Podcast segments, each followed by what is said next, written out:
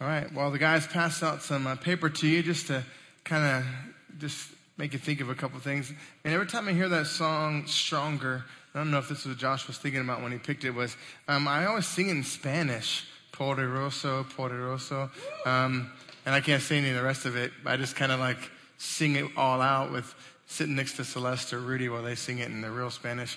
Um, but man, that song's stronger, right? No other name but Jesus. Just praising him and singing it out. It's nothing like singing it with a bunch of Hondurans with, you know, speakers that don't work right and things that are broken and you just still scream it out. You got one light bulb in the middle of the room as your light. So, um, good stuff right there. Now, last week we talked about um, Noah and the flood, right? We talked about the flood that destroyed the entire earth, and, and we finished up with this rainbow God gave us to show that He would never um, judge the world with water once again. And so He told the people um, to scatter, multiply, fill the earth once again, because we went from a bunch of people to like eight people. And all of a sudden we had this like tunnel vision of God's um, population, and then all of a sudden we began to fill the earth um, once again. And so um, we're picking up in Genesis chapter 11, but we are going to dive back into some of chapter 10. Um, because many times, how many of you all have tried to read through the Bible before? Anybody out there tried to read through the Bible before? How many of you all had a hard time with what they call the genealogies? Where there's all these people's names and they just start saying these names and you can't say any of them, and so you just like make up funny names for them and just try your best, but they don't really mean anything to you. And we're going to look at a couple of those because we're going to see some interesting names in there today. Now, we're going to start in verse 1 in Genesis chapter 11. This is about the Tower of Babel, or Babel, as we say it today. If you listen to people, um, they talk on the internet, Babel. All right, they say it all kinds of different ways. I'm going to say Babel because, you know, I'm from Texas and that's what we say. Um, but the word Babel means what? Anybody know what it means? To talk in gibberish, kinda, right? Huh? Talk incessantly. It's a big word, but no. It means confusion. Babel means confusion. Now, we use it in terms that you're talking about, confusing language, right? But we're going to find out that the word Babel came from this story in the Bible. So Genesis chapter 11, verse 1. Now the whole earth had one language and the same words. And as people migrated from the east, they found a plain in the land of Shinar and settled there. there. And they said to one another, Come, let us make bricks and burn them thoroughly. And they had brick for stone and bitumen for mortar. And they said, Come, let us build ourselves a city and a tower with its tops to the heavens, and let us make a name for ourselves, lest we be dispersed all over the face of the earth. And so here, I want to point out a couple things that you might just miss when you're reading through there, okay? Uh, first, now the whole earth had one language and the same words. So everyone in the world was not speaking English. I know that we think of Jesus as like this white guy with blonde hair speaking English, right? He was Middle Eastern, brown skinned, speaking Aramaic or some early primitive form of that language. But the whole world had one common language and as people migrated from the east. Now I'm going to pause here. When you think about Noah's Ark, you think about a landing on what mountain? Does anybody know? Mount Ararat, okay? And most people identify Mount Ararat today in modern day Turkey, which if you think about Babel, Babylon, and the whole the thing that we're getting to in a second with the, the town, city of Babel, um, we know that, well, the ark would be north, west of that. And yet, what does it say here? As the people migrated from the east, right? A lot of people believe, um, as they study the scripture, that maybe the ark is further east than people think it is, even though there's tons of expeditions that go up into Mount Ararat and think they found this and try to find this. Um, when you look at the Bible, it says they migrated from the east and they found a plain in the land of Shinar and settled there. Now, the land of Shinar, nobody really knows a whole lot about. They just know that the basic words for Shinar means two rivers. So somewhere where two rivers met together, the people decided to settle together. Now remember, God's command to them after the ark was to disperse over all the earth and to multiply and fill the earth once again. But what do we find in this story? We find them getting together. Come, let us build ourselves a city. So they begin to gather together in one place, in one language. You need to understand that this is not just, oh, some people wanted to hang out. This is people rebelling, choosing to not do what God wants them to do, and choosing to do what they want to do. They want to live together as a family, as a group of people. They want to settle together in one place. And it says they want to build a tower with its top in the heavens. So when you imagine this tower, you're imagining this humongous tower. Now, this tower is most likely called a ziggurat.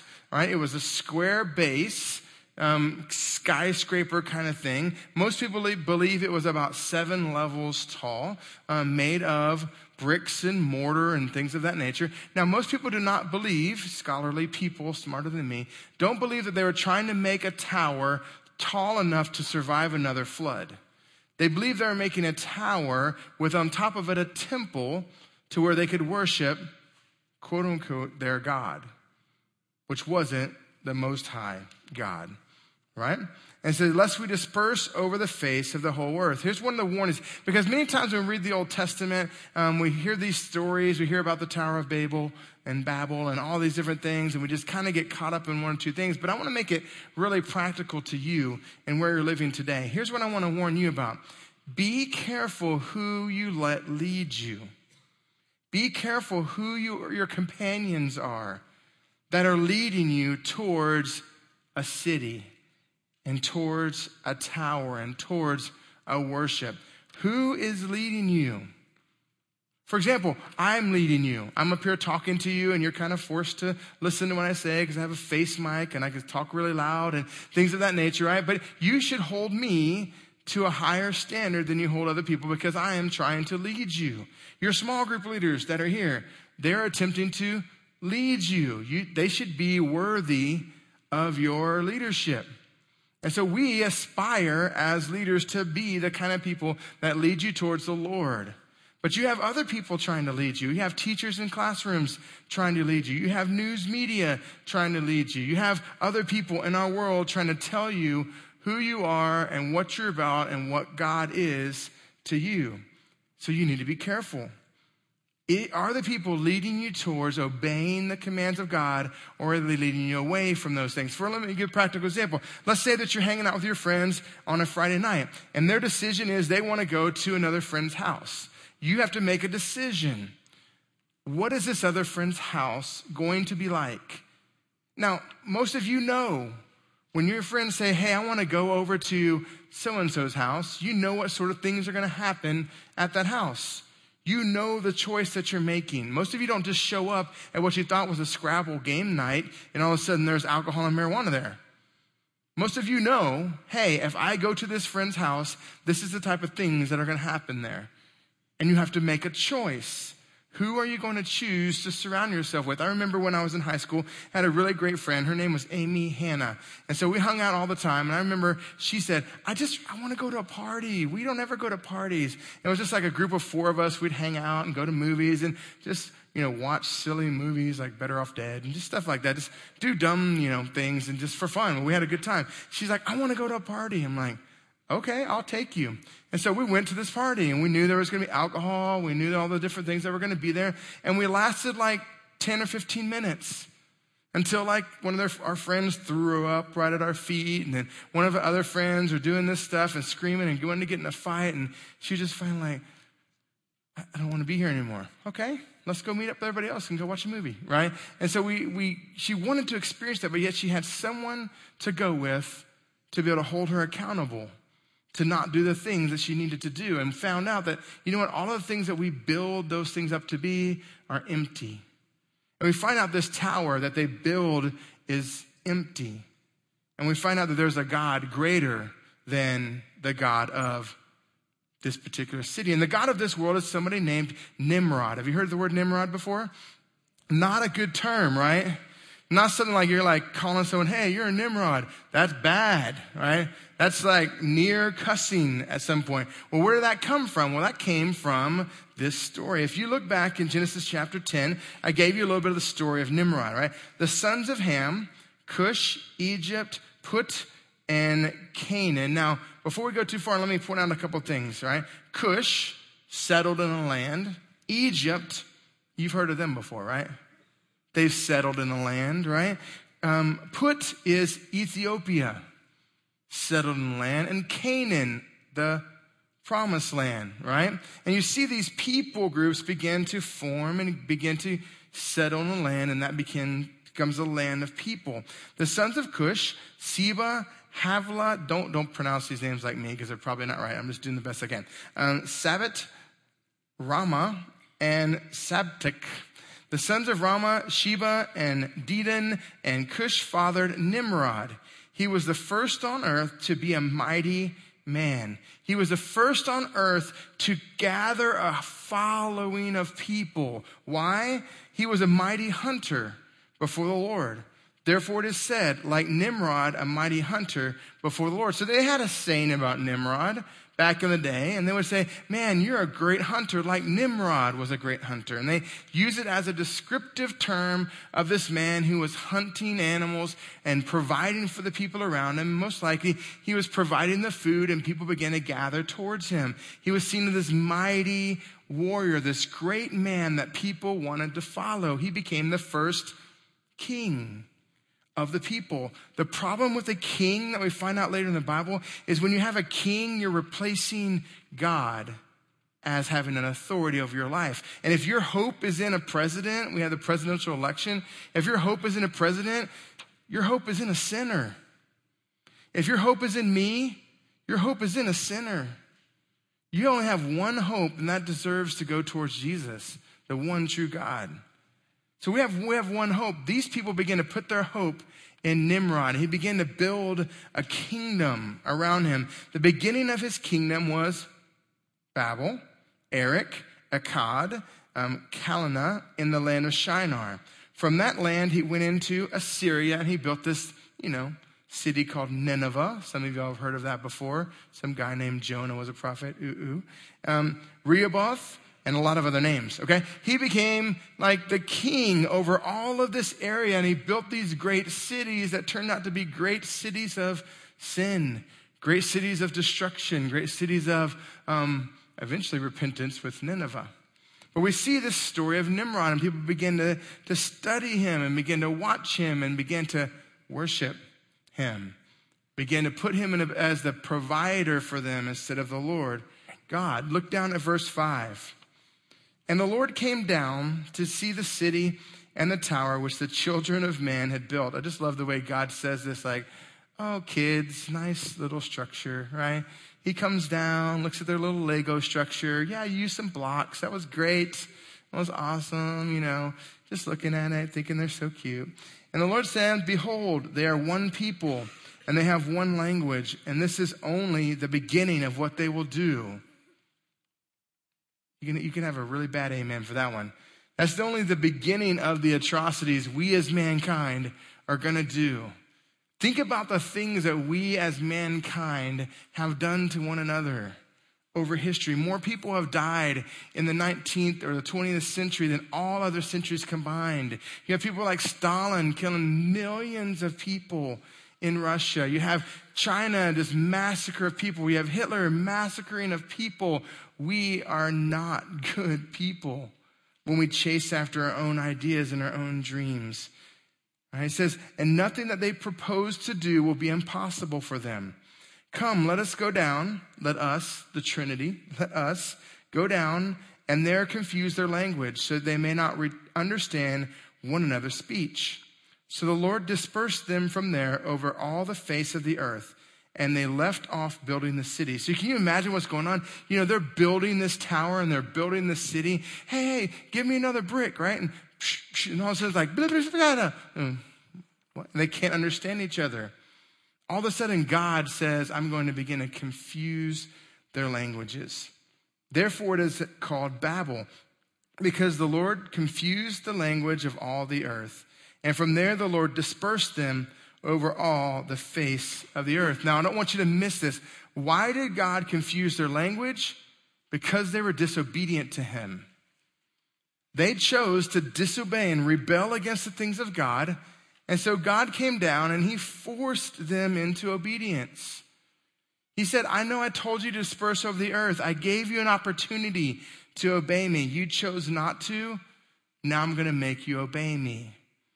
And he separated them into people groups and he dispersed them. Now, I don't know what the word disperse means, whether he told them where to go, whether he just actually transplanted them in different areas of the world. I don't believe that there was like a continental shift, right? The continental drift. I don't believe that that happened really gradually. I believe the flood just like took one landmass and ripped it into pieces. I don't know how the people in um, Africa got there or the ones in um, Australia got there, but maybe God just transplanted them here at the Tower of Babel and put different people groups in different areas based upon their language. Now, question, okay? Um, do you think the Lord ever makes you obey him? Do you think there's ever a point where your disobedience to the Lord leads you one direction and the Lord just says, No, I'm just not going to let you do that to your life and brings you back? Like for me in high school, right? It was, it was football for me and it was my dream. It was my passion. And, and, you know, I had these dreams of going to college and then I broke my foot and all of a sudden my dreams took second stage to what, uh, where I needed to be, right? I, I don't have bitterness there towards the Lord. I praise the Lord for the bitterness of breaking my ankle, having screws still in there for now, what is it, 30 years? I've had three metal screws holding my ankle together. I have not sprained this ankle in 30 years because it's held together with metal. Metal doesn't sprain, okay? And so I don't go like, God, why'd you do that to me? I could have played football. No, it's like, well, praise the Lord that He put me where He wanted to me to be, to do the things that He wanted me to do. Right? And so many times we're short sighted in that. But many times the Lord takes us back to where we need to be.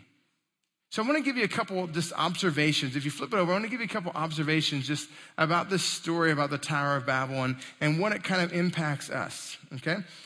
Here's the first thing. Um, the Tower of Babel points to one race of people, the human race of people, and that we are all one blood. That we are all of the same relation, whether you're black, white, red, yellow, whatever color you might be, that you are, we are one race of people. Now, now why did I pick those colors? Because we have pigment in our skin that is different.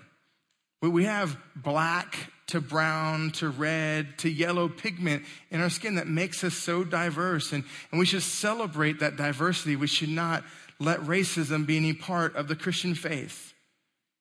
You know where racism finds its basis? In evolution. We've been talking about, you know, God's creation versus evolution. Evolution says, man, some people haven't evolved yet. I, there was a scientist in 1997 who rated humankind by skin color based on the least evolved to the most evolved. By the way, we're not the most evolved. Asians are the most evolved. Go Paul Ebel, right? most evolved of all of us, apparently. How dumb is that? How racist is that? You, understand why racism has taken such root? Because so many people have believed a lie instead of believing the truth that we all come from one blood. Look what it says in Acts 17. And he made from one blood every nation of men to dwell on all the face of the earth. And he has determined their pre appointed times and the boundaries of their dwellings. God is in more control than you think he is. God is more in control of the world than you want him to be. If we could recognize that, we could give over our fight for control and enjoy the ride that we get to go along with the Lord. He has made from one blood every nation of people. How is that possible? Man, I have friends that are super dark and they have other people that they're like white as a sheet. How is it possible that we all came from one blood? Well, I gave you a little chart over here on the right side, just simple genetics. right? Many of you may not study this, and most people don't teach you a lot about this with skin color, right? Um, you know how genetics work. You got capital as a dominant trait, right? Lowercase letter is the, the dominant trait. Skin color is broken up into three categories. They use A, B, and C for those. And most likely, if you think of middle brown as being Adam and Eve, out of that, you can have all combinations of people. Um, I didn't bring the picture today, but um, I was researching today and I found um, there's a couple, um, a biracial couple, um, and they have they had twins, and one twin was 100% black and one was 100% white. One looked like they were from England, and one looked like they were from Africa, and they were identical twins except for their skin color. Wow, how could that happen? There's no way that could happen. That's not true. That's like a made up Photoshop something story. No, go out and look. You can find hundreds of twins from biracial relationships to where their babies come out and one turns out really dark and one's lighter skinned, one's middle skinned. That's the beauty of skin color. If we can understand that God has given us that as a gift, and that we could celebrate those things instead of judge one another based on those things, our world would be a better place. What's one of the major arguments of this entire election cycle? Bigotry, racism, racism among policemen. How do we get rid of that? We see the world through God's eyes, that we are a wonderful creation created by God. If we could see that from the scriptures, we would have a reason to love all different people. Here's another thing I think is interesting. Um, I gave you another chart which you cannot see unless you just have like eagle vision, all right? It's really small. I thought it looked bigger on my computer screen, but my computer screen is ginormous. So uh, I apologize for that. What's on the left are different aspects of the flood stories, and what's on top are different um, civilizations around the world that have that flood story. So like um, Mesopotamia and stuff like that, um, China, different things. Most every culture in the world has some sort of flood story. And it gave you the similarities between those different stories. Some of them talk about animals on a boat. Some of them talk about a flood that covers the world and then mankind is saved. Some of them have differences in their stories, but almost every culture has a flood story. See, the echoes of the flood, the echoes of the tower are all evidence that something happened. This isn't just a myth. The Bible is not just a fairy tale book that just tells you some fun things. It's God's word and it's truth. Here, here's an example. So I gave you some Chinese writing. If you know anything about Chinese writing, they do everything like pictograph, right? So everything is kind of like a miniature picture of a certain thing. And so on the left, you'll see the, the pictograph for tower in the Chinese language, right? And do you see what the different symbols mean in the pictograph? The first one is dust, or, or they, some people say mud. The next one is grass. What's mud and grass make? Bricks. People, one mouth. What does that mean? People with one language, with bricks. What could that reference? Oh, maybe the Tower of Babel, right? Isn't it interesting that even cultures around the world have symbolism in their history and in their writings that point back to the truth of the gospel because it really happened. And those people really remembered the story and they began to pass down generation after generation the story.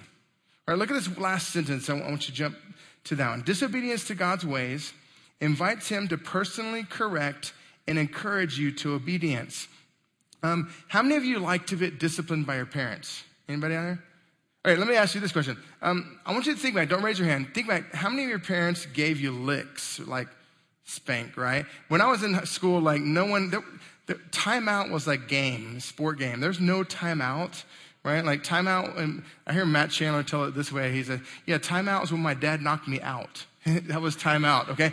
It wasn't that violent, right? But, but I remember um, that sound, uh, maybe the adults in this room, of the belt like coming out of the different, like, there was just like this sound that you knew was going to go bad because dad pulled the belt out quicker than it should come out and you could hear the, and it, they folded over and then it was, it was bad, right? You, you did not want the belt to come out. Or the switch to come out or, or all these different things. Like there was just a, a point where like, I do not want that to happen. So there were times where I'm driving my car and I'm looking at my car. I'm going to stop by and get some, wait, my curfew is 12. It's 1150. I'm going home because, right? Because I, I knew that when I was in school and I was like, man, I'm going to slack off. And then I was like, oh no, if that teacher calls my parent, right? I just knew like there was a fear of my dad in me. And yet for some reason, we don't have the fear of God. Have you ever thought about that? We don't have the fear of God. We don't have that fear. We think that God is just, you know, Santa and he's going to give us what we want as long as we pray. If we just say, God, I really need, you know, an A on this test. Did you study? No, I just, I need a miracle, right? Um, yeah, that, that's how we pray a lot, right? I used to have a sign in my room like, as long as there's tests, there will be prayer in school. And it's true. People pray when they're in trouble. They don't normally talk to God as their companion, right? But yet we don't have a fear of God. let me just encourage you with this. If you're disobedient to the Lord, there's a point where He's going to come in and correct you. You probably don't really want that point. You probably want to work it on your own. Work it out on your own with fear and trembling, working out your salvation. You know? Here's an example. So, um, you know the election stuff. Many of you went to school today, and almost every class in school today was talking about the election. Donald Trump, Hillary Clinton, all of the different things that went along with it, right? And, and I was reading Facebook, which was dumb. Okay, I'm just telling you right now, don't go there. It's just, it's a brutal place. But I did see this tweet no, that's not, that's wrong place. That's Twitter, all right? Um, I saw this Facebook post by Joshua Hiker, right? Because I was praying for you today, last refuge playing in the band. Not ever, you're going to come back. But it said, and he wrote this quote by Aristotle, which I thought was really interesting on there. It said, It is a mark of an educated mind to be able to entertain a thought without accepting it. Now, listen to that again. It is, a, it is a sign of your education that you are smart. If you can entertain a thought and not just take it as what it is. For you to be able to reason in your mind, that's truth or that's not truth, that's, that shows that you're smart. You know what shows that you're dumb? Hearing something and just taking it for what it's worth. Instead of investigating it, putting it against the Word of God, putting it against the things that are going on. I'm not, and this is just I'm going to go on a tiny rant, not a very big rant. I'm not a fan of safe spaces, okay? Because to be honest with you, that's just not the real world. Okay, it's just not the real world. When I was coaching football, right, there was not safe spaces. When I coached football, I got cussed out by the head coach, by the assistant coaches. When I didn't do something I was supposed to do and it cost us a game, I got ripped for it. I didn't crawl into the fetal position and start crying. I just said, Yes, sir. And I corrected it and I got better because of it. Right? You just have to learn. Listen to people's opinions. If you don't agree with them, pray about whether to tell them you don't agree or not. It's okay to listen to opinions. It's okay to hear the different things. It's okay for you to have an opinion as a Christian. It's okay for you. Many of you today, you stuck your headphones in, you tuned out, you bent it. When Amariah came in today, Amariah was in a mood. I'm just going to tell you right now. Amariah was stomping feet because she had been waiting all day to tell someone about what she felt, right? Is that correct? Because all day long she had heard this one side of the story and she just didn't want to stir it up. But man, she was in there and she was pumped, like she was pumping the feet and oh, and it's like uh, everything had been bent up for so long. It's okay for you as a Christian to have an opinion. I encourage you to have your opinion based on the Word of God because that is truth. And at the end of the day, truth will always prevail. We've had bad leaders before. We're gonna be okay. And if we're not okay, we get to see Jesus. Right? I mean, it, it, it ends up okay for us. If you have Jesus Christ as Lord and Savior, it ends up okay. That's why I encourage you, if you don't have Jesus Christ as Lord and Savior, figure that out, okay? Quick, because you never know what's going to happen in our world today. But man, here's what I encourage listen to people's opinions. Have an opinion. Give a gentle and reasonable response. The people you're talking to may not be gentle and reasonable, and that's okay. Because who you are isn't wrapped up in what they say about you. Who you are is wrapped up in Jesus Christ and what he says about you. Okay? So it's okay to have an opinion. But I encourage you, have your opinion based in obedience to what God asks you to do. At the Tower of Babel, Babel, they disobeyed and God made them obey. I encourage you, just choose to obey. Right? If you love me, you obey my commands. That's what Christ says. Show your love for Christ by being obedient to him. Okay, let's pray. Lord, thank you for this day. Thank you for the opportunity we have to, to talk about you, Lord, in the Old Testament and the way that, Lord, you um, encouraged people, Lord, strongly to fulfill what you had asked them to do, to disperse all over the earth, Lord. And you did that through the Tower of Babel, Lord. I thank you, Lord, that we are one race. I thank you, Lord, that skin color doesn't determine who we are, Lord, that we are yours that you created us, you have made us, you have beautifully woven us together, Lord, and I thank you for that. Help us, Lord, as a Christian people, Lord, not to just be doormats to the world, but to be an encouragement, Lord, to think on what is noble and what is pure and what is holy, Lord, to let our speech be a representation, Lord, of who you are. Help us not to get so caught up in the drama of the day that we live in, um, in the headlines and the Facebook posts and the tweets and the comments, Lord. Help us to be fully trusting in you. Lord, help us to be gentle as we talk to others. Help us be understanding, Lord, but not falter in our belief and trust in you. Lord, I thank you, Lord, for your word. I pray that as we go to small group, that you'll encourage us through these relationships and you'll help us, Lord, to dive deeper into what you think about this. In your name we pray. Amen. All right, don't forget to sign up for the movie if you haven't signed up for it. Remember to hug a veteran at some point this week, and we're going to small group time.